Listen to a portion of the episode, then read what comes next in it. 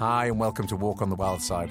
I'm Crispin Baines, and I'm one of the founding members of The Wild, and I'm your host for this show. So, on this episode, we sit down in our studio in Soho in London with Stephen Johnston. Stephen's the co founder of Aging 2.0, which is a global innovation platform for aging and senior care. He's also the founder of Fordcastle, an innovation consultancy, and a member of the Future Agenda, the world's largest open foresight initiative. He also serves on the board of Music and Memory, a New York nonprofit focused on improving the lives or the quality of life for older people. And he's co author of Growth Champions, a book about sustainable corporate growth. He's got an MA in economics from Cambridge University and an MBA from Harvard, where he was a Fulbright scholar. Needless to say, Stephen's a bright chap. It's a great conversation with him. He's become a great friend of the wild. I hope you enjoy this. So, without further ado,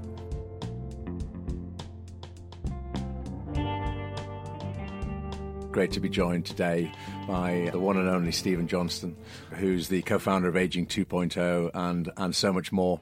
Uh, Stephen and I have been great friends for a number of years now, and he was one of the uh, the pivotal per- people I met when I uh, when I personally decided I wanted to get involved in impact work within within aging and, and, and changing ageism. And so um, you couldn't meet a more um, uh, connected uh, and good connector person than Stephen in our space. It's, it's remar- remarkable. Uh, what he's achieved um, uh, with the team at Aging 2.0, and we're, we're going to hear all about that today. And um, and some more cool projects that he's working on, uh, some of the key lessons learned, and uh, I think we'll, uh, we'll, we'll find it's a enjoyable and inspiring conversation. Uh, so, Stephen, thank you for joining me. Thank you, uh, Crispin. It's a great pleasure to be here. So, um, let's start at the beginning, why don't we? What's what's your story? You know, you've um, you've achieved so much in, in, in, in, what feels like a relatively short period of time, and uh, I would say that you're you're in some ways just at the start, um, uh, con- con- considering the, the potential that, that there is in front of you. But h- how did you get to be to, to be at this point? Right. Well, thank you, and I appreciate you doing this. I think it's a really important uh, role for uh, for the space to have these sort of positive messages um, being articulated because it really is about a change of attitude to aging, and that's really what I got excited about probably eight years ago, 2011, 2012, back in New York. Um, and I'd come out of a uh, time at Nokia. I'd been working on mobile tech and healthcare and started to sort of see the potential for mobile to really improve the lives of people um, across the world, uh, in healthcare in particular, and ended up working on a dermatology startup with a, a, uh, a dermatologist in New York, and we were having um, a lot of interesting conversations. But then he said to me that one of his clients had actually got dementia uh, diagnosis. Um, he was happened to be a billionaire and they were putting together a, a, research project to try and find a cure for this. And so I actually got brought in to this very interesting project uh, called the Tau Consortium, um, which was about finding the best researchers in dementia. Not something that I was familiar with, but the idea of building a global project, um, an innovation project to find talent and to find great uh, ideas to help improve the life of somebody with dementia sort of got started then. And uh, we had a, really interesting couple of years finding talented researchers and connecting them with um, to try and solve uh, this individual's, uh, find a cure for this individual's dementia. Um, it helped him live longer, but it also gave me the idea when the wife uh, of this individual was complaining that the products and services weren't there for people with dementia and caregivers um, were just sort of being ignored by mm. the sort of innovation world. And I frankly was a little bit disappointed by that, and a bit embarrassed as a tech innovator that hadn't really been thinking about the aging space at all, and just sort of spent time speaking to people, understanding a bit more about the topic, and very quickly realized that there's this huge opportunity to do something really meaningful if we could bring some of the innovation, the technology, some of the best ideas that were out there that the Silicon Valley and all the startup kids working on changing the world, but actually let them let them focus on changing some you know the quality of life for older people and the, the, the conversation around aging. And so started very organically with sort of coffees and conversations and interviews and blogs with people who were interest doing interesting things in the space. They all sort of pointing at each other, and it was like, well, you speak to them, you speak to them. And in the end, there weren't that many people who are working on innovation uh, in aging. And so we just created, uh, I sort of teamed up with a co founder and created a uh, a chapter model. So we would just bring together people in different cities and have conversations with them. And we were really f- focused on trying to find innovators. Uh, who are those people? Who are the tech innovators? Who are the people with big ideas working in aging? Because we felt that they really needed support and help.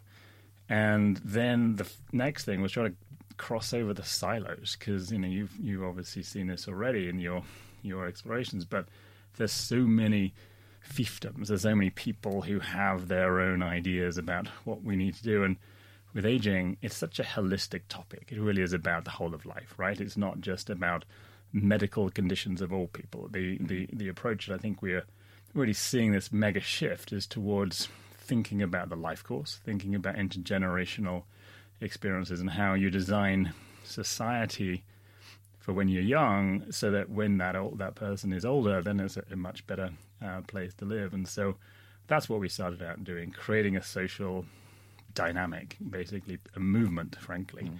you know, we, we, we sort of joked uh, in, the, in the beginning that we're trying to make aging sexy. You know, it was like mm. a little bit of a you know, it was a bit uh, glib, but the whole idea was let's get some exciting talent that wasn't in the aging space before, that wasn't um, necessarily having had the experience of working in nursing homes or working in long term care, but wanted to change the world. And frankly, the millennials who've been given a bad rap by a lot of people, um, I think were you know the ones who stepped up and said, look, we are going to be using our skills, our technologies, and our big ideas to change the world, make it a better place for people who are older now, but also for all of us as we, we get older. So that was really the genesis. Now, as I say, back in 2012, we probably had our first event, and then in New York, and then since then we went around buying, you know, beer from the local store and you know hosting and packet of crisps and stuff, and then it sort of picked up, and then people said, "Hey, I'll, I'll, help, I'll help." So we've now picked up. Uh, this week, I think, is a great week to do this because we're going to be reaching our hundredth chapter of uh, volunteer organized chapters in uh, 100 cities in 27 countries. Fantastic. Of people who've actually said, you know, I'm going to make a difference in my town or my city. And so their job is very simple it's to be the local innovation hub. And you, Crispin, have done a great job in New York. And this is one of the things, one of your you know, many hats. And that's sort of how you start to build a community is from the bottom up. And mm-hmm. so these chapter ambassadors, they have monthly or quarterly events and cross the silos and, and, and make heroes of the innovation, uh, the people with big ideas, the uh, the tech innovators who are not otherwise given a lot of help. It's right. quite a lonely uh, position out there to be a startup, um, especially a startup in a sort of slightly uncool or sort of an area that isn't really on the top of the the lips of uh, of most people. And so we're trying to give them introductions to capital. We're trying introductions to customers researchers, uh, and most of all, uh, access to older people themselves. It's often quite hard mm. for them to find access to this whole broad range of, of people and inputs that they need. And so that's really been the genesis uh, of Aging 2.0. And, and, and, since then, it's been a, we've evolved in, in multiple ways, but that's really the, the starting point. It's been a phenomenal journey, and, and, and, as you mentioned, I've I've really enjoyed taking part in helping the New York chapter. When I first you know, approached the space myself, and I was trying to work out who's who in the zoo and, and what I want, what do I want to be when I grow up in, in aging. And you know, since then, we've we've come along and uh, and developed the wild, and and and, and it's, it's, a great um, concept and project that we're. Um, busy working on now and fits fits fits closely with aging 2.0 but um, I would encourage anybody that's interested in this space um, in, in in varying degrees um, to contact Aging 2.0 at the local chapter level or at the national level. And it really is a place where you, if you're interested in aging or innovation in aging, um, uh, remotely interested or, or already working on something, or perhaps interested in, on, the, on the capital side, or, or an older person themselves that um, wants to engage with an innovation community that's really coming up with um, products and services that can enhance all of our lives, then Aging 2.0 is where it's at. And the, the growth, 100 chapters, speaks to the prescience of it. And um, so, so looking forward, what, what, does the future look like for Aging 2.0? It seems like you've built this amazing community. 100 chapters is incredible. Where do we go from here? So we've got this, as you say, really interesting um, platform uh, opportunity right now, which is we've built a lot of local talent, a lot of local um, uh, activities that are happening around the world, and so what we're trying to do now is connect them all and actually create a, a, a joined up uh, approach because one of the things that we consistently come across and, and, and with challenges with all of the innovators that we work with is it's such a fragmented space as I, as I mentioned before and so what we've done uh, just in the last uh, year or so is team up with a, a, fantastic technology team uh, that has been spun out of the uh, World Economic Forum called Shapeable. Mm. Um, so they're used to build some of the big tech products for the Davos crowd, and we've worked with them on a joint venture to build something called the Collective. And the Collective is really our effort to connect the global chapters, the intelligence from all around the world, to focus it, to have more wood behind fewer arrows, if you like. So it's a it's a platform for collective intelligence and collaborative action, and essentially, the simplest way to think about it is a, is a matchmaking, an innovation matchmaking platform. So we're building up insights of what's happening around the world. We're building up stakeholder profiles so that you can see which companies are doing interesting projects. Um, so a bit like sort of the TechCrunch or the sort of the Crunchbase sort of model there. Um, and then we have something called impact stories, which are sort of case studies. And this is the missing part, which is so interesting, is to actually say, okay, rather than just a profile of a company, rather than just a story about what's happened, let's have a case study of impact and let's actually start to not just create a narrative, which is really important, but a narrative that's based on a data model that we can actually start to use to scale up and connect other people who are doing similar things around the world. And this is what I'm most excited about. And it's at this stage where we just built the tech, tech platform. Uh, we're now in the process of scaling it up and we adding content to it, adding stakeholders to it, adding articles to it, and most of all, adding these impact stories. And that's the real test, I think, of any real transition of the aging space to something that goes from a, a feel good uh, community of people who are trying to do the right thing. Mm-hmm to turn that into an innovation platform. And that means if we can actually find what works and then scale up what works mm-hmm. to make a measurable impact, we'll be able to say that we've really moved the needle. So, for example, one of the companies um, that we uh, that I, I, met recently at a, a Sompo, which is one of our partners, they had a pitch event in New York. Uh, they're a Japanese insurance company, and they were looking for interesting talent. You know, the pitch event is a fairly um, standard way to do it. It's, it's a good way to, to meet startup companies. The one that won is a, a little company out of uh, Texas called Zibrio.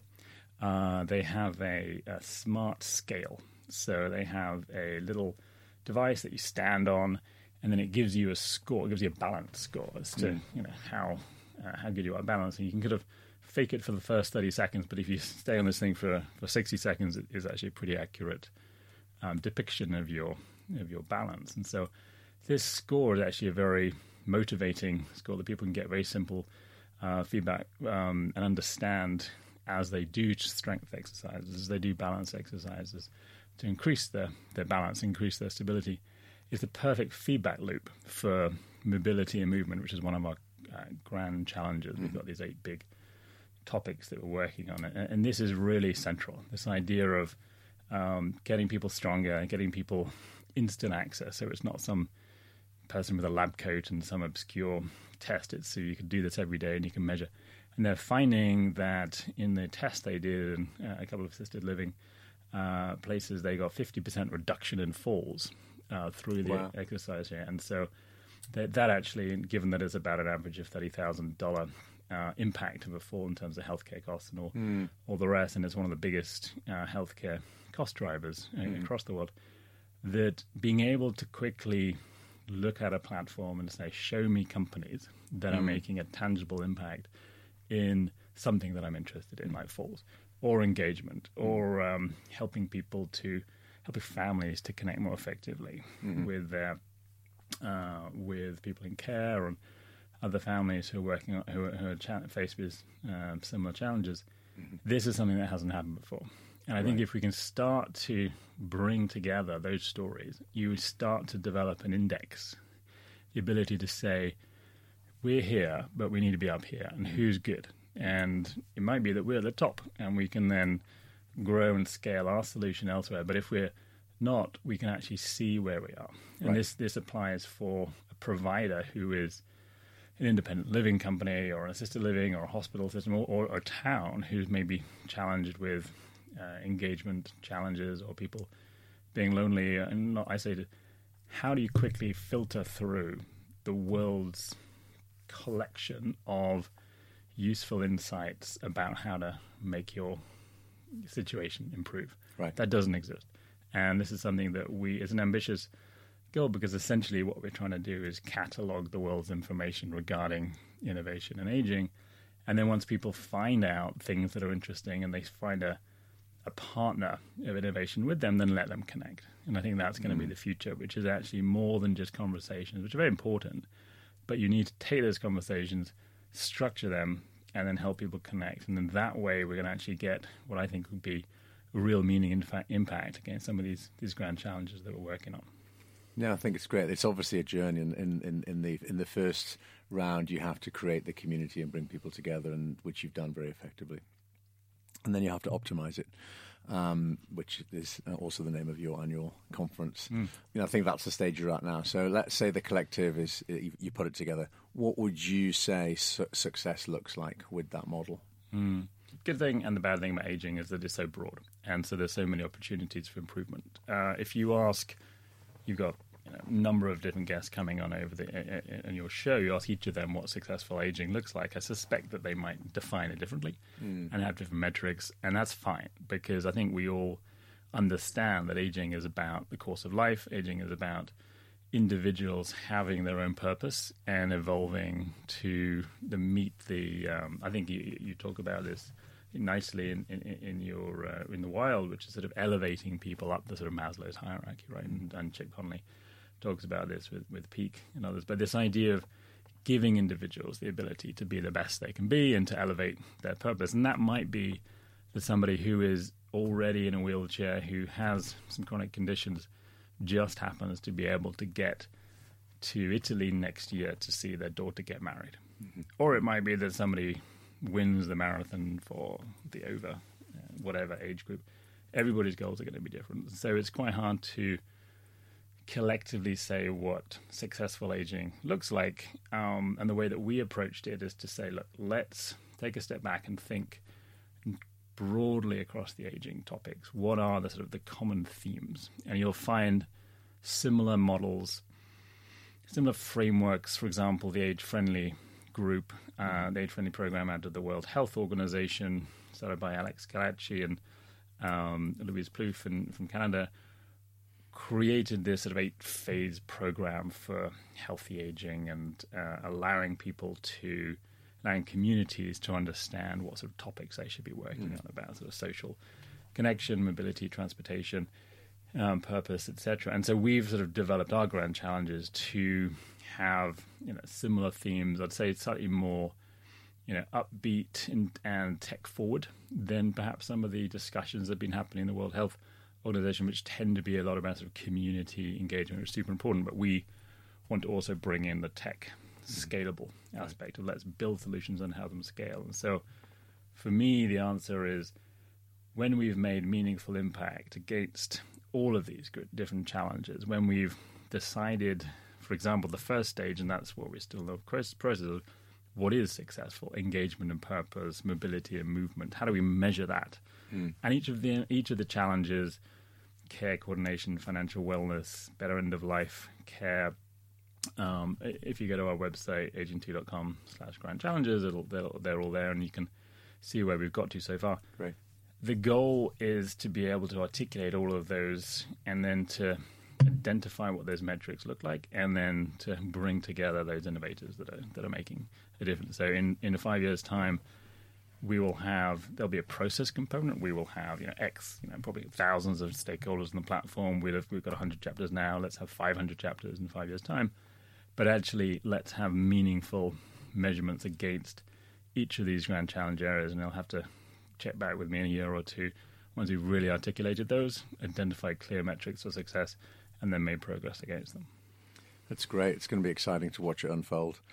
And so, um, how do you make sure that the actual demographic is represented? How are you?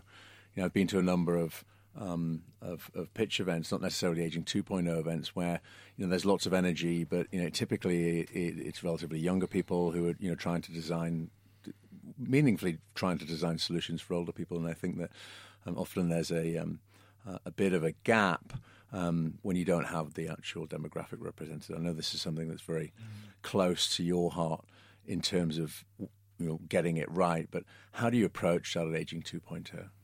That's a great question, and something that we we do take super seriously because there is a tendency for all of us to get excited about the new shiny thing, and especially when it comes to, to, to techies and tech innovators, it is often the model that um, you develop this sort of widget or this gadget, and then somehow you're solving these these major problems, and it makes a lot of sense because that's under your control. You can develop your own app or your service or your your black box. But what we found, and it's illustrated, I think, most effectively um, by our um, by June Fisher, who we both know, and mm. uh, she's a a real live wire, eighty uh, something year old young um, uh, ex.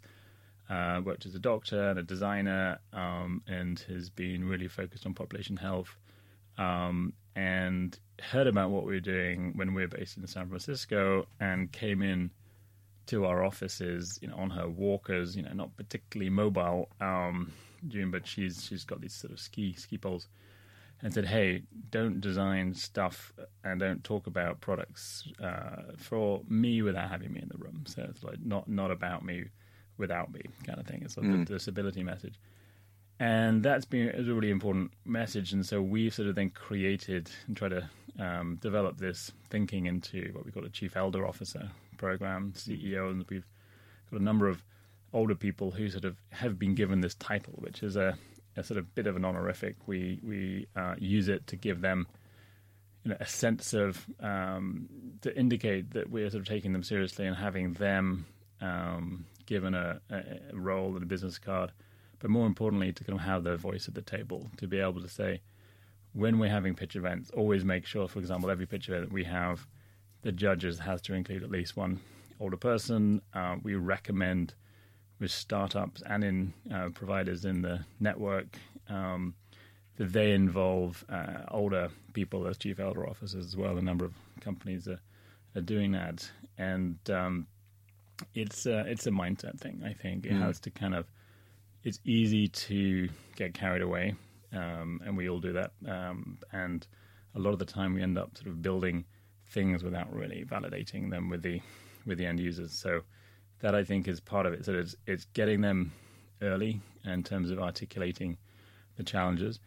In our Greenwich, um, Connecticut chapter, we just had a really nice uh, storytelling evening where older people were invited to come up and present their tales of their lives and the stories and there's some fascinating stories, and you can then sort of piece together insights about what uh, people needed and potentially what opportunities were for innovation by hearing these stories. Mm. And so you sort of bring them in early to articulate the the problems, and then you go back to them and uh, or have them on your team to develop concepts and to have test um, opportunities. And so we created this concept called uh, Coffee and Clicks, mm-hmm. where we would bring a group of people together.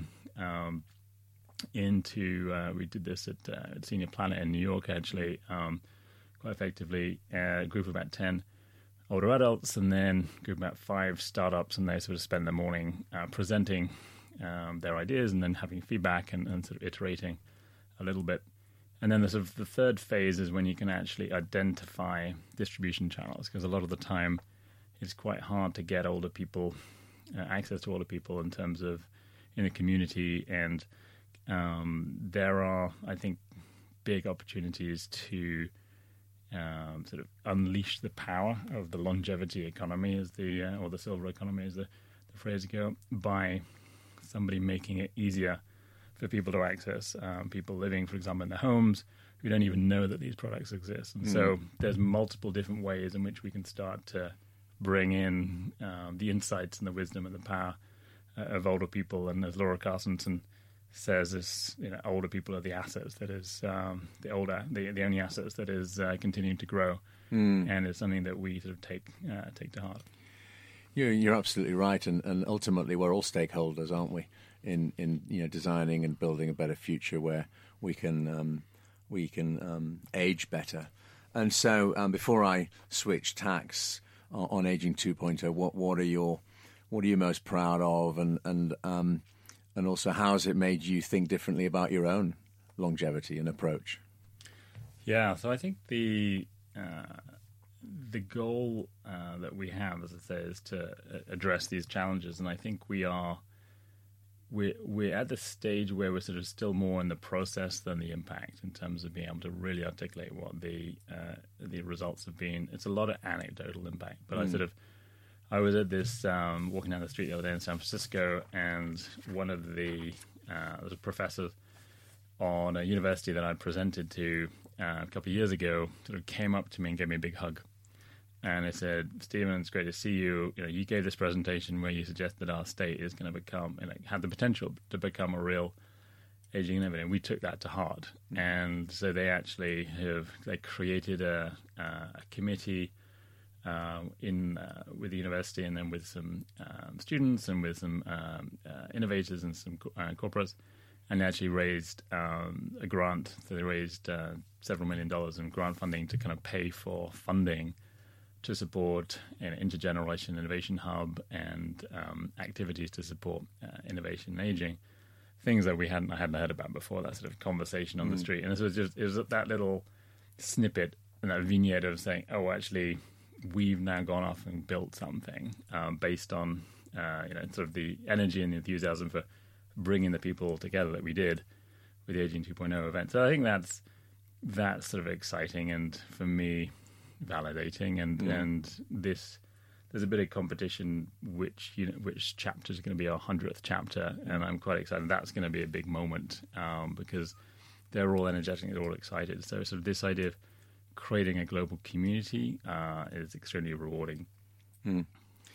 And, and, one last question: and how does the investment landscape look in in in the aging space? If I was an investor that wanted to deploy capital, you know, in a meaningful way, um, what's the current uh, landscape look like? I think it's a really interesting opportunity. It's still probably quite early in terms of the tech and services. Most mm. of the hmm. investment capital is still around real estate and buildings. And I think we're seeing quite a few of the sort of savvy building operators start to realize that their future is more than just, as the unpleasant quote goes, sort of heads and beds, you know, or heads and beds. It's actually mm. much more about the services and the experiences. And sort of, I just got back from um, British Columbia, I was in Victoria and Vancouver, and a number of the independent living operators there were sort of talking – really in a much more elevated way. I think about you know hospitality experiences that they are um, looking to emulate and and doing. I think some of the sort of similar language that I think the more for you know the, the sort of forward thinking operators are doing. And I think that you and the Wild are, are doing, which is sort of creating a uh, set of experiences that differentiate themselves. And so we're starting to see some um, capital deployed into some of these services. I think right now there's sort of capital in real estate, capital in the sort of the slightly more traditional sort of health tech um, platform services such as uh, care matching platforms right. like Honor or CareLinx, for example, that have raised a decent amount of capital. Um,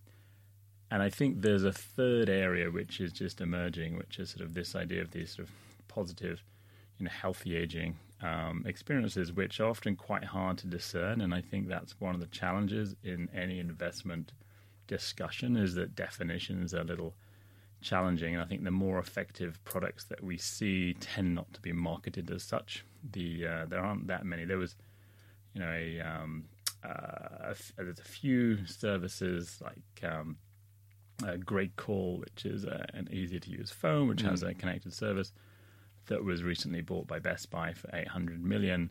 But we still, I'd say, most of the um, successful capital is coming through things that just happen to be well designed, mm-hmm. and um, whether it's Apple iPads or um, Ford Focuses, there's sort of products and services that are, are being bought in great numbers Mm-hmm.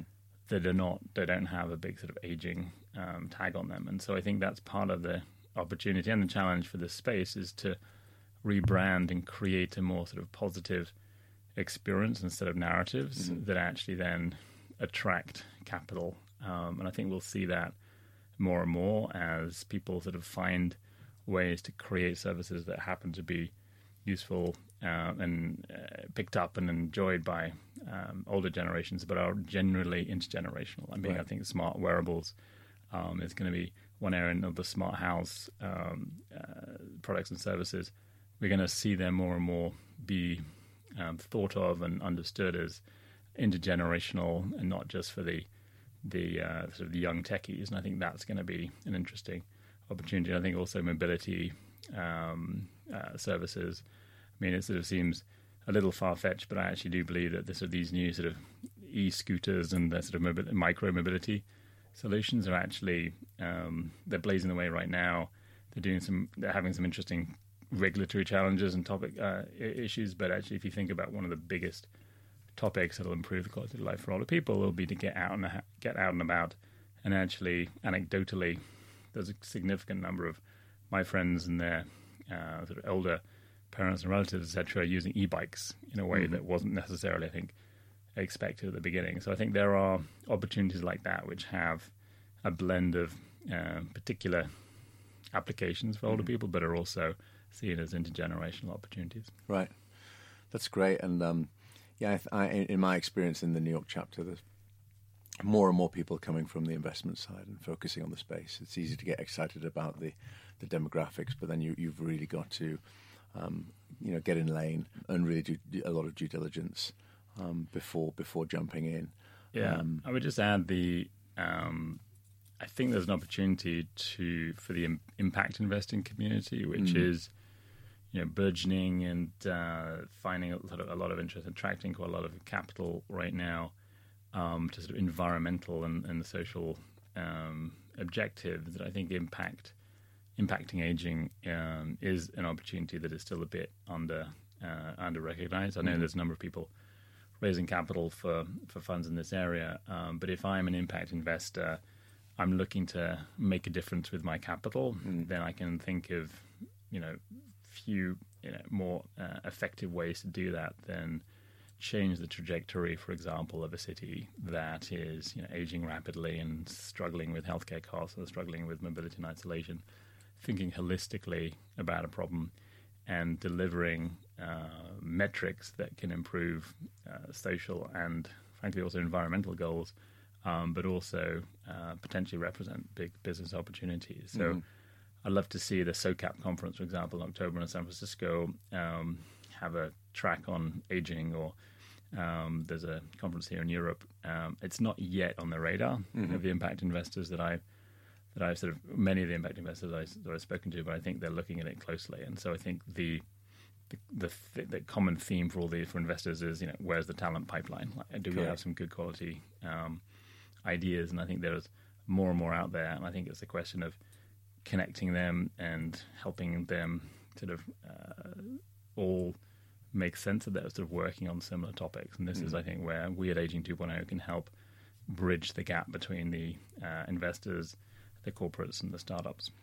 No, it's great. I think you're right in the middle of it. And at the Wild, we're in the process of setting up a social impact fund to um, to um, help our members to invest in this space. And increasingly, we're finding our members are looking for pathways to purpose and turning success into significance. And not necessarily just through deploying capital, but also having the opportunity to, sit on a board or represent a company or guide a company through the Mentone program. So um, I think we'll see more of it, and um, it's great to be involved. So let's just pan out a little bit and talk about aging and, and ageism, which is you know a subject that's you know very close to both of our hearts.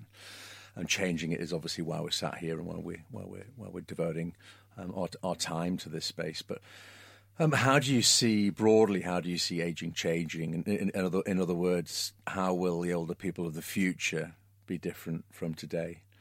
Um, and are there any implica- implications that you see for, for our society, or and or for people who are who want to operate in the space? It's a big question, but just trying to get a sense of any sort of macro things that you're seeing. the um, the World Health Organization has really done fantastic work, I think, in reframing the conversation around aging, and that has then been carried on.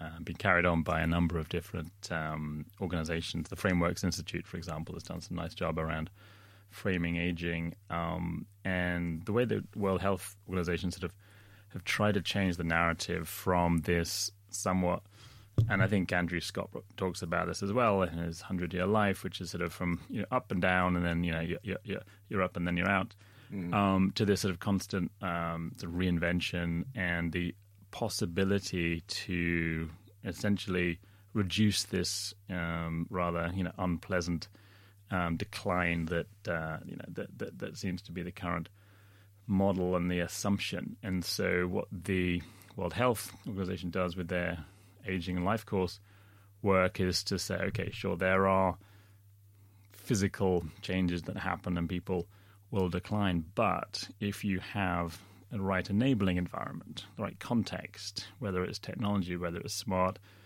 healthy, age friendly towns or whatever, you can sort of basically arrest that decline and you can sort of move that angle down to uh, you know to, or shift shift the uh, shift the uh, the quality of life uh, line up, um, and I think this gets into some really interesting ideas. Then if you start to go, okay, well, how can you start to make sure that line doesn't even go down in the first place? And I think this is when, if you really think about it, technology, AI, and the future of um, innovation can be really about giving people personalized, predictive, and proactive supports when they need it, whether it's um, smart walkers or whether it's um, pills that they take. Um, the, th- the, whole thing sort of starts to blend together in terms right. of improving the quality of life. And I think the arrival of, of narratives that we're seeing already, Hollywood has actually done a pretty good job, I think, in, um, in articulating some some strong ideas and some strong messages um, about uh, older people um, creating the lives that they, the lives that they want and sort of living on their terms, whether it's sort of the uh, films about bucket list or the best exotic marigold hotels or mm. whatever they are. They're sort of giving people a different view into what it means to, to age, and I think the innovation, the technology, the the, the wizardry in, uh, in, in the science can help to make part of that um, better by uh, sort of essentially acting as a prosthetic. Mm-hmm. Um, and let's sort of, but it's actually the narratives and the stories of people who then have the advantages of um, the supports that they, they might help them.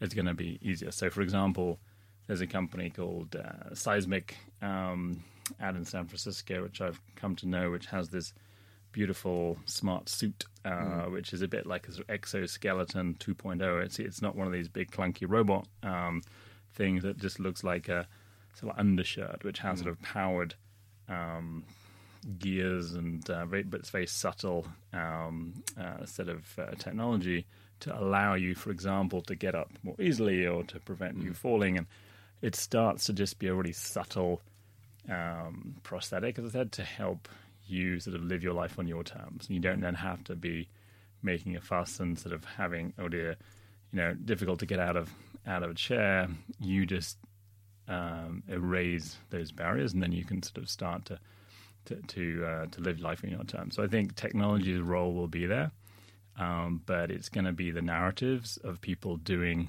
interesting, exciting, world-changing things that will then change the overall uh, story about aging. And I think many of the people that you are interviewing on your podcast mm. uh, at the forefront of that.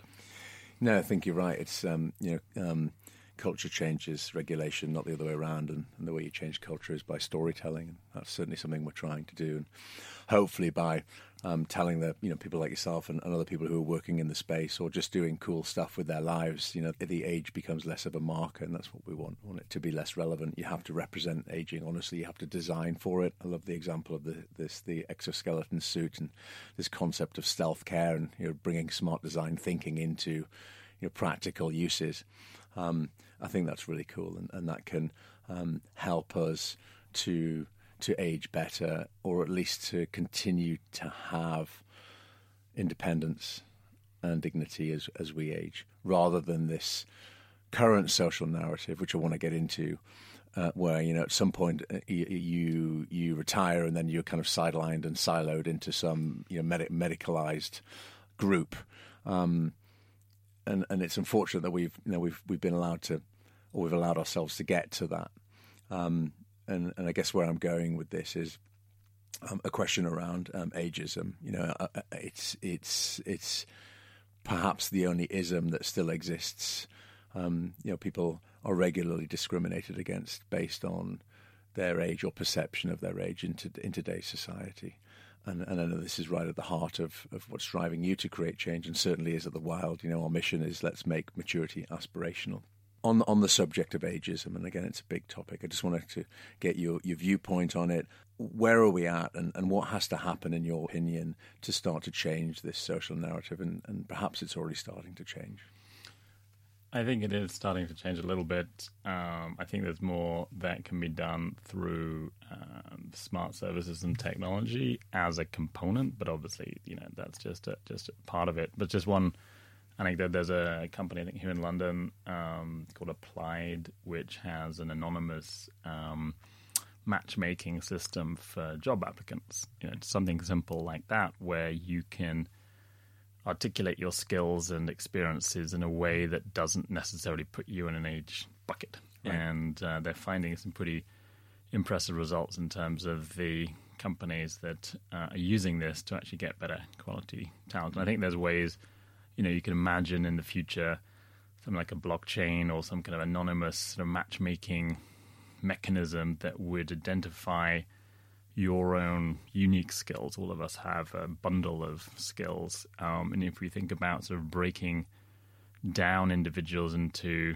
uh, skills and component parts that may be more or less relevant for each of those jobs, um, it would be relatively easy to sort of find the most interesting um, quality talent for any particular role if you had the ability to sort of break down people's um, talents and experiences away from just uh, their last job description mm-hmm. and, and, their age, mm-hmm. uh, which I think does tend to sort of still be um, come with a certain stigma, come with a certain um, inertia that, pe- that people have around it. So I think there's a way in which some technologies can help um, to kind of just allow us to focus on the results and the talents and the things that actually matter.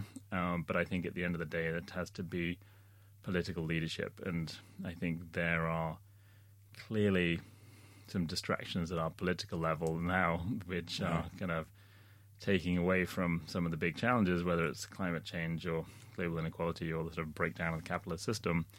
That, but I do think that aging and how we treat an aging population is up there in terms sure. of things that we need to devote our political capital uh, towards, because it is not about any particular age group. It's about, as I said, building a society that works for all. So I think if we can really, in addition to some of these technology innovations, bring a design sensibility mm-hmm. uh, front and center, so that, for example, um, cities that are age friendly are designed for everybody. I mean, this is essentially things like curb cuts and mm. uh, having more um, uh, walkable or bikeable um, streets. I was just in Oslo a couple of weeks ago, and they've just introduced a uh, car-free city centre, and they did this. I was speaking with the uh, one of the people in the council. They actually did this in conjunction with the age-friendly you know, Oslo uh, initiative, and had older people sort of in their um, sort of steering committee and uh, helping them to design what this will look like.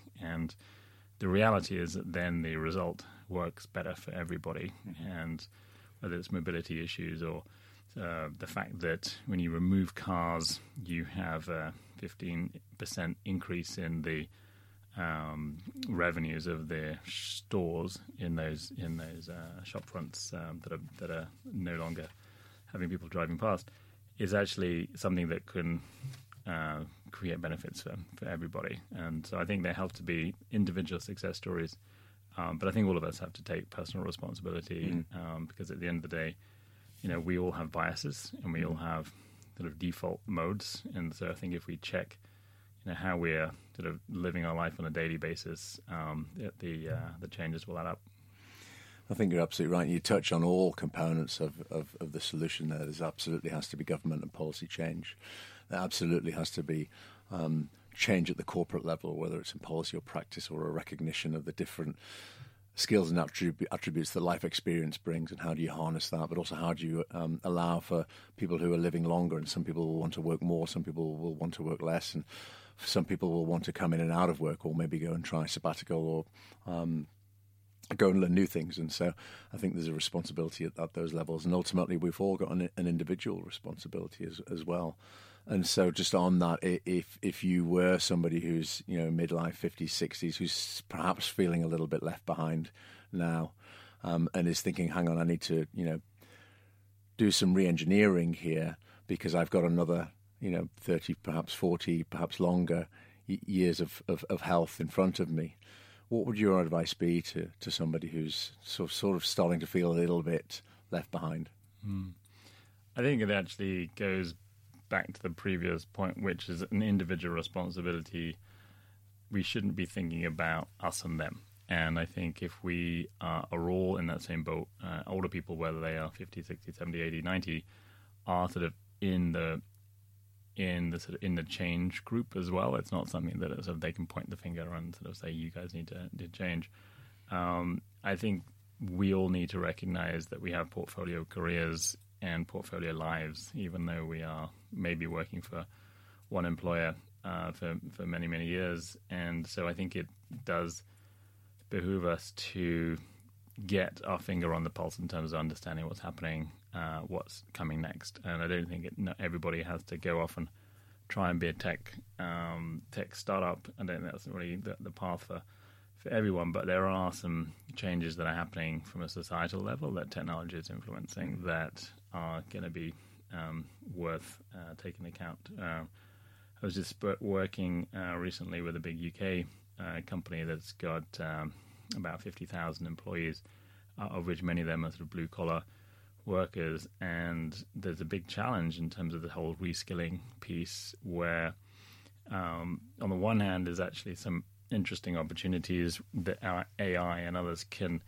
give people sort of new superpower skills they didn't have before, but it does require people getting to a level uh, of familiarity, of understanding, of sort of engagement with tech that they might not be naturally comfortable with. So I think it's sort of uh, I'm seeing this my own parents who, you know, in our sort of 70s and 80s, and they are sort of really keen on learning and keen on jumping in and sort of understanding what these new things are that I've been talking about, even though they don't necessarily know exactly what they're doing them for. So, mm. sort of, my dad the other day was saying, "Okay, I really need to uh, use Twitter more," and I was like, "Why?" And he's like, "Well, I don't know, but I feel I should." And there's something where it's just exploration for its own sake, where he doesn't sort of perhaps is not necessarily going to be a, a, big tweeter and have thousands of followers, but there's just an idea that this is not just a privilege of the young to Correct. be part of. And of, some of the younger people, I think, can uh, sometimes dismiss uh, the benefits and insights and wisdom from older people when it comes to setting up their companies and creating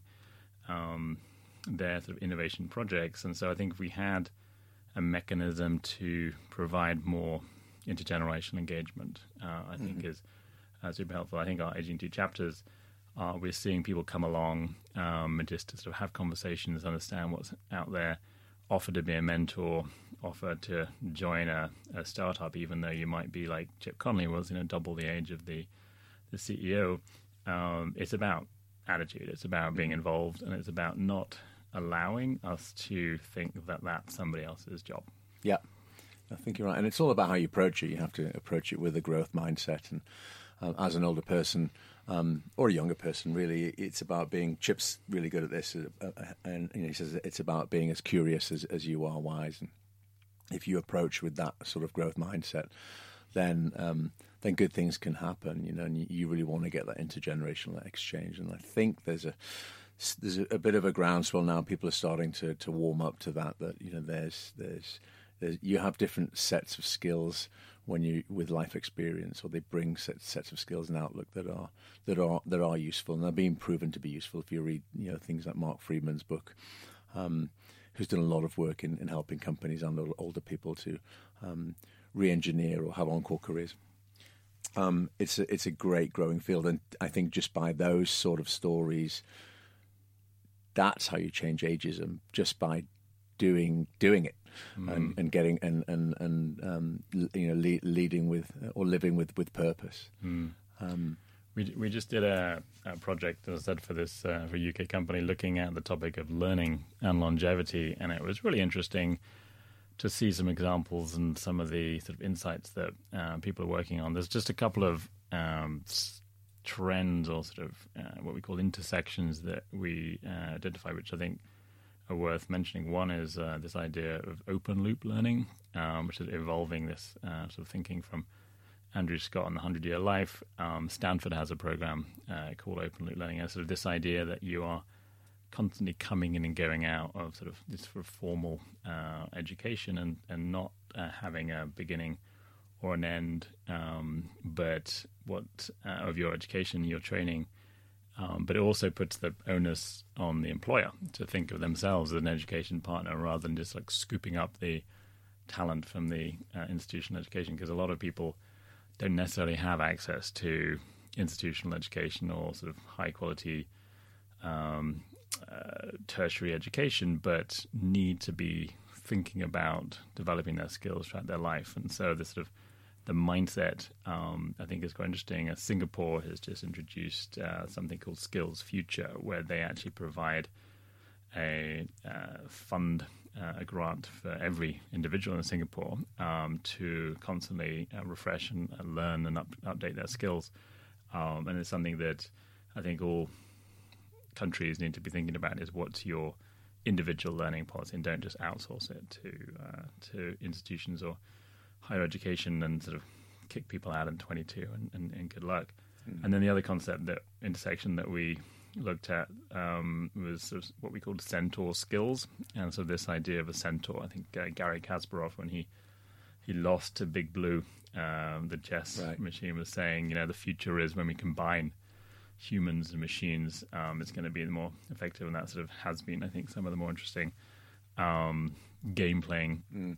uh, mechanics of being these centaurs. And I think this way in which we can start to change the um, expectations of machines um, to be a partner, to be a, a prosthetic to help mm. you deliver your job more effectively. It's a different kind of job, um, but it's probably more interesting mm-hmm. if you can actually have the menial stuff done um, by by the mechanic. I was actually, or the well, the, the, the digital side. Mm. Um, I was reading in the paper recently about a, a, council up in you know the middle of England, which has had a rather sort of uh, describing somebody who's in his fifties, perhaps a, a, rather tedious job. It was answering customer inquiries, mm-hmm. you know, on the website um, or on the telephone and he would keep people waiting for for 20 minutes when they would go off and uh, to find the answer to some obscure drains problem or, right. or, or, or, the right way to handle the uh, environmental issue that they were being asked about. And then they introduced a um, uh, technology, I think it was by a company called Digital Genius out of uh, San Francisco, which was an AI based sort of chatbot machine, basically, which uh, crucially didn't just answer the questions, but provided insights and provided sort of smart, you know, answers ready to go mm. that he could then click on. And so he sort of instantly became, you know, smarter, enjoyed his job more, mm. had more insights. And it was sort of that idea of smart tech that wasn't requiring a massive shift for that individual, but he was open to it and changing. And he then had a much better experience of his job mm. using tech. So I think there are ways in which we can embrace um, these opportunities and embrace tech, but constantly be on the mindset, uh, a learning mindset, as, as Chip said. The uh, the curious mindset is, is the way to go. Mm, yeah, I couldn't agree more. That's um, and and you, you just maybe think of something else. And uh, this is slight, a slight digression, but are you in the live forever camp um, with technology enabled, uh, or are you in the live for um, as long as is humanly possibly possible and as comfortable as possible camp?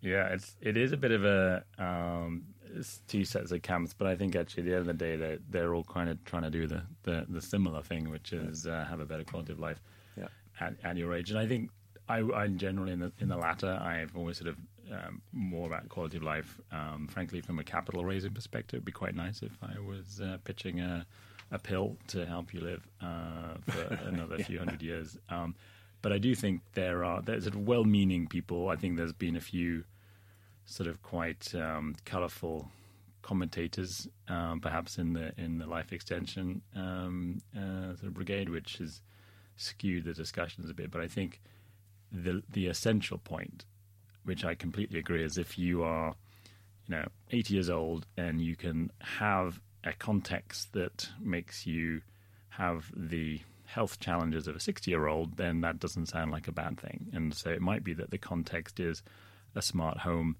a more uh, sensible, intelligently routed bus service, or a pill that makes your knees hurt less. You know, it, however the implementation is, I think the the goal is somewhat similar. And my focus has been more around the tech side of things and the context and the sort of how cities can can work better. Um, but I think there are m- many of the people, or most of the people that I've come across who are sort of in the biotech side, are sort of a somewhat, you know, have a very similar view. And then there are others who I think are a bit more, um, which frankly, there's a lot of people like that who are very egotistical mm. and are looking to kind of have a sort of personal mission to live uh, forever, which I don't share. But I do think there are some commonalities. There's, there's commonalities with, with, with both camps. Right. Yeah. No, it's an interesting area and always good for a, for a discussion. Um, I'm just going to pivot slightly and um, and get into design, and this is an area that we're that's very close to our heart at the Wild. You know, we're trying to really think through the design of space and services and settings for um, uh, for new aging. Um, you know, we I think it's fair to to say that the, the majority of people that went to Woodstock, for example, probably don't want to go to Florida to play golf in, in their retirement, if indeed they're even going to retire.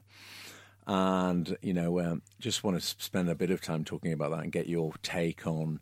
Um, on on how the senior housing and care industry, um, I don't particularly like the word senior, but nevertheless, how that industry um, needs to uh, adapt and change um, to harness this new customer horizon um, that's that's fast approaching. Um, what's the current status quo? How does it need to change? And what's what are some of the um, better, more progressive, perhaps examples of of, um, of later life later life living um, settings that you've you've come across? Mm. And one of the reasons why I'm excited about what you're doing, uh, Crispin, is that I think the the message is, is starting to get through, but it's still relatively rare that you find it sort of front and center in today's seniors housing is, is um, I never know if it's senior or seniors, but I, both both sort of phrases seem to work. Um, it's still quite rare to find people who are sort of design centric in, in, building um, products that are designed for inspiration and aspiration rather than security and safety. And uh, you know, Atul Gawande, who would be a great uh, podcast uh, guest if you could get him. I think mm-hmm. it's quite a busy chat, but his his book um, "Being Immortal" is just a really beautifully describes some of the sort of essential, well, the essential um, dichotomy between uh, the children who are looking to for a safe and secure environment, you know, in quotes, sort of almost like um, uh, emphasizing security rather than comfort and experience. With the the person themselves, perhaps more interested in in um, the experience than in in living their life on their terms. And so we have this um, real attention, and I think we're we st- we're starting to see some models that are evolving um, that I think are driven both by inspiring design forward leaders, but also by the market, um, by as you say these these Woodstock going baby boomers who are saying, sorry, this is not what I'm looking for in terms right. of my later life. So, for example, urban settings, I think we used to see these, um, you know, rather disconnected um, uh, groups of um, property development uh, developments way out in, you know, the Everglades or places that I think Phoenix has something like 1,500 um, uh, properties within 30 miles from the city centre. I think I saw that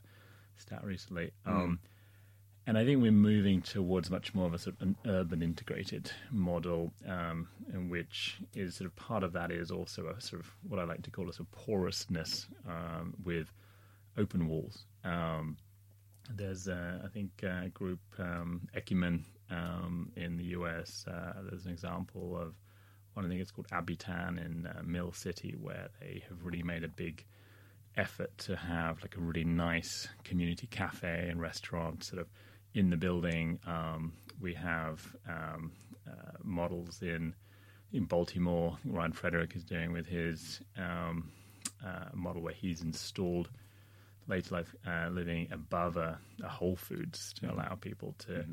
not to have to pay the expensive overheads, which again, um, from an economic point of view, makes a ton of sense to sort of think about outsourcing, you know, food preparation delivery to Whole Foods. You know, why not? Mm-hmm. Um, but I think the sort of design forward piece, I think, is always is also starting to, you know, become uh, something that people are sort of recognizing and having a um, the ability to sort of using products and services that don't look like they're in a nursing home or a hospital right. is, is super important. And I think that more and more uh, people are, uh, looking to the best practices and bespoke hospital, mm. uh, uh, sorry, hospital, uh, uh, hotel environment, hospitality environments. Mm. When we, we saw that shift, you know, 15, 20 years ago, probably the uh, W Hotel was probably the first sort of mass market boutique, if you mm like, um, and that sort of model has then, and then in Chip Conley's background as well mm with Jardin Um, so I think this idea of creating um, design, uh, like design forward uh, properties is, is, super interesting. Um, but I think it's not just the products and services; it's also the designing the programming. Right. And I think we've seen sort of you know the uh, the cliched of sort of the bingo and other programming has sort of is sort of given away to uh, much more sort of cultural programming, and people starting to sort of think about harnessing the talent. Uh, I was in um, uh, in Brookdale. We had our first event probably 2012 in New York, and they had listening to our pitches were three um, CEOs of major corporations who happened to be in their 80s, and they provided such excellent feedback to mm-hmm. these uh, startups. It was quite startling, and and we had conversation with them afterwards, and they were saying like people are rarely asking them for their opinions, and right. sort of and and Brookdale was really delighted to be able to sort of showcase that they had sort of these talented people who were then you know giving back to the community, mm-hmm. uh, and so I think we're going to see more of those those kinds of things in the future. Mm-hmm. Yeah, I think you're right, and yeah, harnessing the talent is such a great area to to so, so rather than again you know sidelining um, um, into into some sort of medicalized silo, you know, continuing to have you know growth and contribution and purpose all the way through the life course and flourishing. That's that that's key and you know there's a number of ways to do that and uh, at, the, at, the, individual level but also as designers um, there's a huge design challenge and, and, and opportunity I think um, for thinking that through and um, something we're happy to be involved in. Just out of interest what's your own later life um, living scenario? Have you thought that far ahead? Um, it's funny when I talk about uh, started I started talking about what I do uh, to friends of mine um, they cut me off and they say, you know what, I've got the great idea. What we're going to do is we're going to buy a chateau in France and we're going to do it up and we're going to all live there uh, together, have have services. They, they seem to have thought about it more than I have. Right. It seems to be a thing. So, Age disgracefully together. Yeah, exactly. so I do think that there is a um, there's a, an missing opportunity for people to come along and say like this is how you create that chateau and how you run the services and how you you almost like create build a brand. And so I, I, I would love to be living with uh, my peers, but also living in an intergenerational environment right. um, and creating uh, a life that is also fairly mobile. I can't imagine um, being in one place for too long. Sure. So having the ability to uh, to jump around um, I was uh, speaking to some folks last week in Canada, and they were saying there's uh, a couple of models who are sort of doing a it's like a timeshare or a sort of the ability to go and spend time in other places and other um, properties I think the, I think innovative groups will start to go, hey, let's let's get together, let's have yeah. some kind of card that allows you to to spend some some months here and some months there. Um, and I think something like that that I could also be productive yeah. um, throughout my life. I want to have somewhere that allows me to fulfill my dreams of uh, when I'm 80, the same as when dreams when I'm you know 46 as I am, and sort of creating some um, uh, ability for me to connect um, with other people in the community um, and to feel that I'm providing contribution because I also don't want to be bouncing around too much. I also want to be rooted mm. in the mm. community. So yeah. I think there is some, some tension there mm. personally because mm. I am interested in what's happening around the world, but I also, you know, am aware that um, I think a, a, meaningful life is also one where you connect locally uh, mm-hmm. and with the community. And so I'm looking to uh, innovators like you to, to help me live a life like that. Well, that's a challenge that we're we're we're happily taking on. And you know, if you asked, to your point, if you if you took a poll of, let's say we walk out of here in in, in the studio in Soho and we go in the nearest pub, which is quite likely. Um, if we go in the nearest pub and you did a poll of everybody in there and said, "What's your ideal scenario for later life living?" They'd all they'd predominantly give a, a version of that answer. I'd love to get a house and live in it with my friends, and that's actually a model. You know, there's a great movie about it, the Best Exotic Marigold Hotel there's something to be said for um, intentional and creative um, living situations, and but that requires a level of intention. It requires planning. And I think some people are, are starting to do it organically, just getting together. Um, and I think there is a set of services and potential opportunity for people to, to help people to organize like that. Absolutely. Um, and the, the the other, the other reason why that's a good thing um, is social capital becomes, as you know, increasingly important.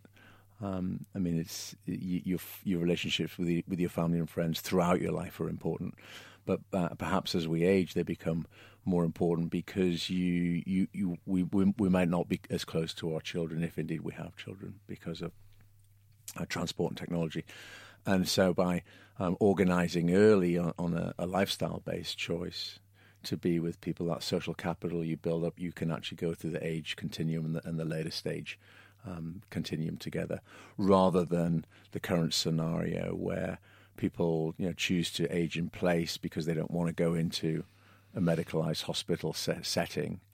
And aging in place is good, but has some false positives around the physical environments of houses perhaps not being set up and perhaps dangerous and leading to falls, and also the risk of social isolation. But if you leave it too late, you know, there's a trigger, and, and, and you can have that fall at home and and end up in, in, in a nursing home where you don't know anybody and you haven't made any friends and you're under duress, and it's just it's just not a, a great scenario. And unfortunately, that seems to be um, the current. Um, the current um, situation for a lot of people. So I agree with you. There's um, some thought required, and there's a lot to be said for, for forward planning and, and organising and, and, getting together with your tribe or whatever your tribe is, but doing it early. I think the continuum word you mentioned is super important, and also a challenge, frankly, for you and for others as, as businesses and business owners, which is so much easier to have boxes to be able to say that we do this. This is our building. This is the beginning and the end of it. Whereas I think reality that it butts up against is that people are evolving over time in their needs and their interests, um, both as sort of health uh, conditions evolving, but also their social interests and their level of you know, interest in engaging with the world. And I think there is a role to play also for the towns and cities that we live to not only build social capital but social infrastructure, meaning and there's a there's a great book that I recommend, uh, Eric Klinenberg, uh, Palaces uh, for the People. So okay. he's talking yeah. about. We'll put that in the show notes. Yeah, libraries, um, for example, as a really great source of in, in social infrastructure. You know, Carnegie gifted 2,000 libraries to uh, America, and, and unfortunately, many both in America and here in the UK, we're seeing them shut down. And these are fantastic places that bring people together, and we sort of need these what might be called liminal spaces between sort of that are very on the edge of um, people having private lives and social lives. And I think if you can build something that, you know, hopefully we still have libraries, right? But in, in there's a need for that kind of shared public space and allowing people to work together, whether it's on a, allotments or whether it's Mm-hmm. you know in, in, in just of sitting in, in a town s- center. That kind of sensibility, that kind of um, purpose that it provides people where they have social connections. Frankly, you see it in, in, in the Greek villages and the Italian villages, uh, which unfortunately are hollowing out now in terms of number of young people are leaving. But there's that model that if somebody can capture it, it can create um, the continuum that allows people to have more or less um, services and social support and healthcare when they need it, and doesn't lock people into any particular business model. I think that's going to be uh, that's going to be a raging success. Yeah, no, I think you're right. Um, we've got to start to think about bringing this around full circle now. And um, you know, there's a concept that we're interested in at the moment uh, called flow, and we've spoken about this in the past. And you know, it's it's it's it's a it's a good concept when you're um, trying to help people to re-engineer and repurpose. You know, for, for, for greater success at, at any point in their lives, and certainly, you know, some people who are in midlife now are trying to to see um, where where flow might be for them. But you know, you clearly love doing what you're doing. You know, it's it's it's it's inspiring to be around it. The success is great. What what what is it that gives this thing meaning to you? And when the magic is happening, how does it feel? Yeah, that's an interesting piece. I, in this re- report we just uh, doing about the future of learning, I had a very interesting conversation with some folks at Telefonica who are building a, a moonshot factory um, called uh, Alpha. And uh, this very interesting guy was saying that they done research, done research and they figured out that the future, well, the optimal state for learning is when you alternate between going to flow and going to a state of optimal confusion, which they call this sort of idea of Wow. where you're really stuck, you really don't know what you're doing, and, and you're sort of you feel you're completely out of your depth. So I think that's that to me struck struck me because you only get flow for a certain amount of time, right? It's it's unlikely that you live your life in flow because otherwise it starts to become normal. And I think there is this um, the peaks and troughs, and that kind of gave me a bit of a realization that actually those troughs when I'm confused and I'm struggling, whether it's to figure out some, you know, aspect of a spreadsheet or a business model or some uh, strategy recommendation or to really understand what's motivating some of my colleagues and issues how to deal with interpersonal stuff. That's also what I look for, and that's also how I'm trying to live my life. So the flow piece comes, I think, as a as a, um, a little reward for the state of optimal confusion. And uh, for me, uh, a good example, if somewhat sort of pedestrian, is an event. You know, we've been having these big events uh, every year the last few years. Um, a lot of work, a lot of frustration going into them. As anybody who's run an event will tell you, there's all sorts of mechanical you know stuff that goes in lots of uh, lots of, of tedious i remember a couple of years ago you know up until 2 a.m the night before the opening of our conference stuffing name badges you know this is sort of this is not what you think about the glamorous side but then the next day you get up on stage and you have this real energy and i sort of see my job as as a conduit of energy of uh, connection essentially. And so having people, having brought people together who wouldn't otherwise meet, that can then connect and do interesting things and do impactful things, is what's flow for me. And it's when I almost also sort of disappear from the stage and to be able to point to others and to just become invisible because the whole system is working. And when I sort of the stage, I say that in a sort of more an abstract sense where I kind of don't want to be the person who is connecting people on email all the time and to be, you know, having an overflowing inbox or sort of to feel that I'm not getting back to people because I just want to be able to step away and let the system take Right. over and for those things to happen. So I'm looking forward to that, and I think with our new, you know, pl- uh, platform, it'll allow people to connect more effectively together, and I'll be able to sort of take a step back to to not be the bottleneck uh, anymore, and I'll sort of look for other areas to then dive into a state of uh, optimal confusion. No, I think you're right. There's some great themes in that. and you know having finding finding work that um, gives you a sense of purpose is, is, is a critical ingredient. Um, I think that, and this is a, a, theme that's come up through through the conversations on, on the podcasts. You know, the, the giving giving yourself permission um, at any age to go into confusion, giving yourself permission to go and experiment and play and try new things is a huge part of it. And, and sometimes as we age, our relationship with risk can change.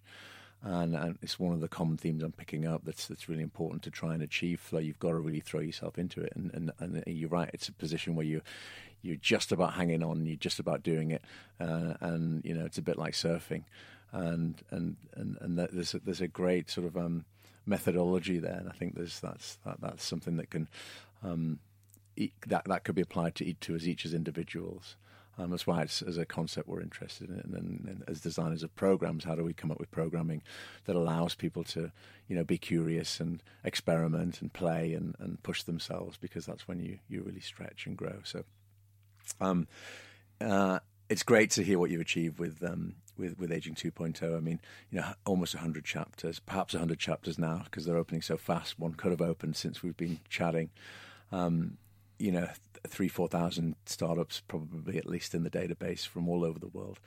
You know, an amazing um, um, ecosystem and community of people who just care about enhancing the lives of older adults uh, that, that, you've you've pulled together, and and then a, a, you know probably hundred, perhaps two hundred alliance partners, corporates that want to be innovation forward and want to be part of the conversation. So it's phenomenal, and um, perhaps I've summed it up, but you know legacy is a big a big area for us, and, and you know thinking about legacy and um, you know and, and, and, and you know really trying to work out what what are what your own legacy could and should look like allows you to make choices around uh, you know how you want to how you want to live and who you want to do it with. But um, on on legacy, how, how, would you how would you like your legacy to, or what would you like your legacy to be, and what are they mm. going to write in the sky when when Stephen dies? it's um, that's a great question. It's not something I have a super easy answer for, but I do do think there is something about putting people and connecting people who wouldn't otherwise meet. And I think what we've seen with aging 2.0 is you know, we've been part of it. There's certainly other sort of mega trends around tech and aging that have been happening. Is that we've seen a bunch of new people come into the space to looking to solve big hard problems around aging that wouldn't I think have been there before. And I think we've given them opportunities uh, to grow uh, and for them, them themselves to flourish. So I think it would be the idea that we build something that allows uh, other people to connect and other people to flourish. Yeah, I think it's uh, fantastic, and you've certainly started something remarkable. Um, and you know, coming towards towards the end now, so um, you know, before I, I, go into the last couple of questions, where can our viewers and, and listeners where can they find you online? good thing is that we are uh, relatively uh, easy if you look at aging 2 a-g-i-n-g 2.com American spelling um, and all the information is up on the website uh, as well as uh, our Twitter handle aging 20 a-g-i-n-g 20 um, and my uh, Twitter is at sdbj fantastic that's great and we'll also put that in the show notes and so um, just to, to, to wrap up now and sort of give you an opportunity to pass on any final words of, of, of wisdom. You know, it's been said that search engines are, uh, are good at coming up with answers, but a wise sage asks the right question. And now you know this is a show about flourishing um, throughout the life course and leaving a legacy. Um, perhaps what's what's the one question um, we should all be asking to get started on the right path? It's uh, it's probably a cliche. I suspect you might have had it already, but uh, especially I think interesting for a show like this is to ask if you're not 80, what your 80 year old self would do in any situation that you're confronted with. Um, I think there is incredible wisdom, incredible maturity. I just think back to my own grandmother, who I always sort of held up as a high watermark when it comes when it come when it comes to thinking about the right thing, uh, having a a moral purpose. I think in today's world, it's ever more important that we develop our own North Star and that we don't rely on others.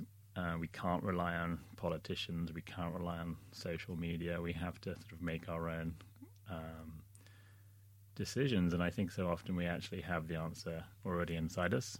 And I think that 80 year old self uh, of mine is, is, is is constantly talking to me and constantly giving me, sometimes admonishing, and um, hopefully sometimes also giving me a, a, pat on the back. But I think that's a, that's a friend for me for life, and I think it's something that we all have.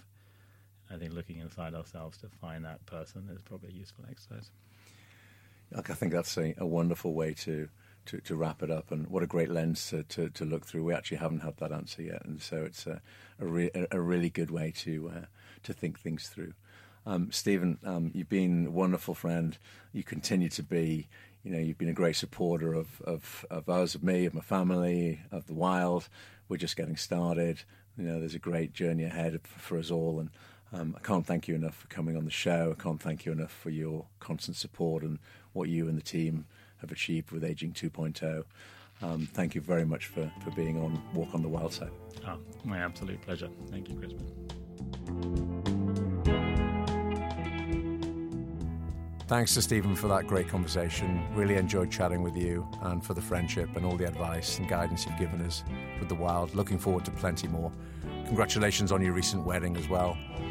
You can find Stephen on Twitter at SDBJ, and you can find us at wildpeople.com or on Instagram at wildpeople. Thanks for listening and stay wild.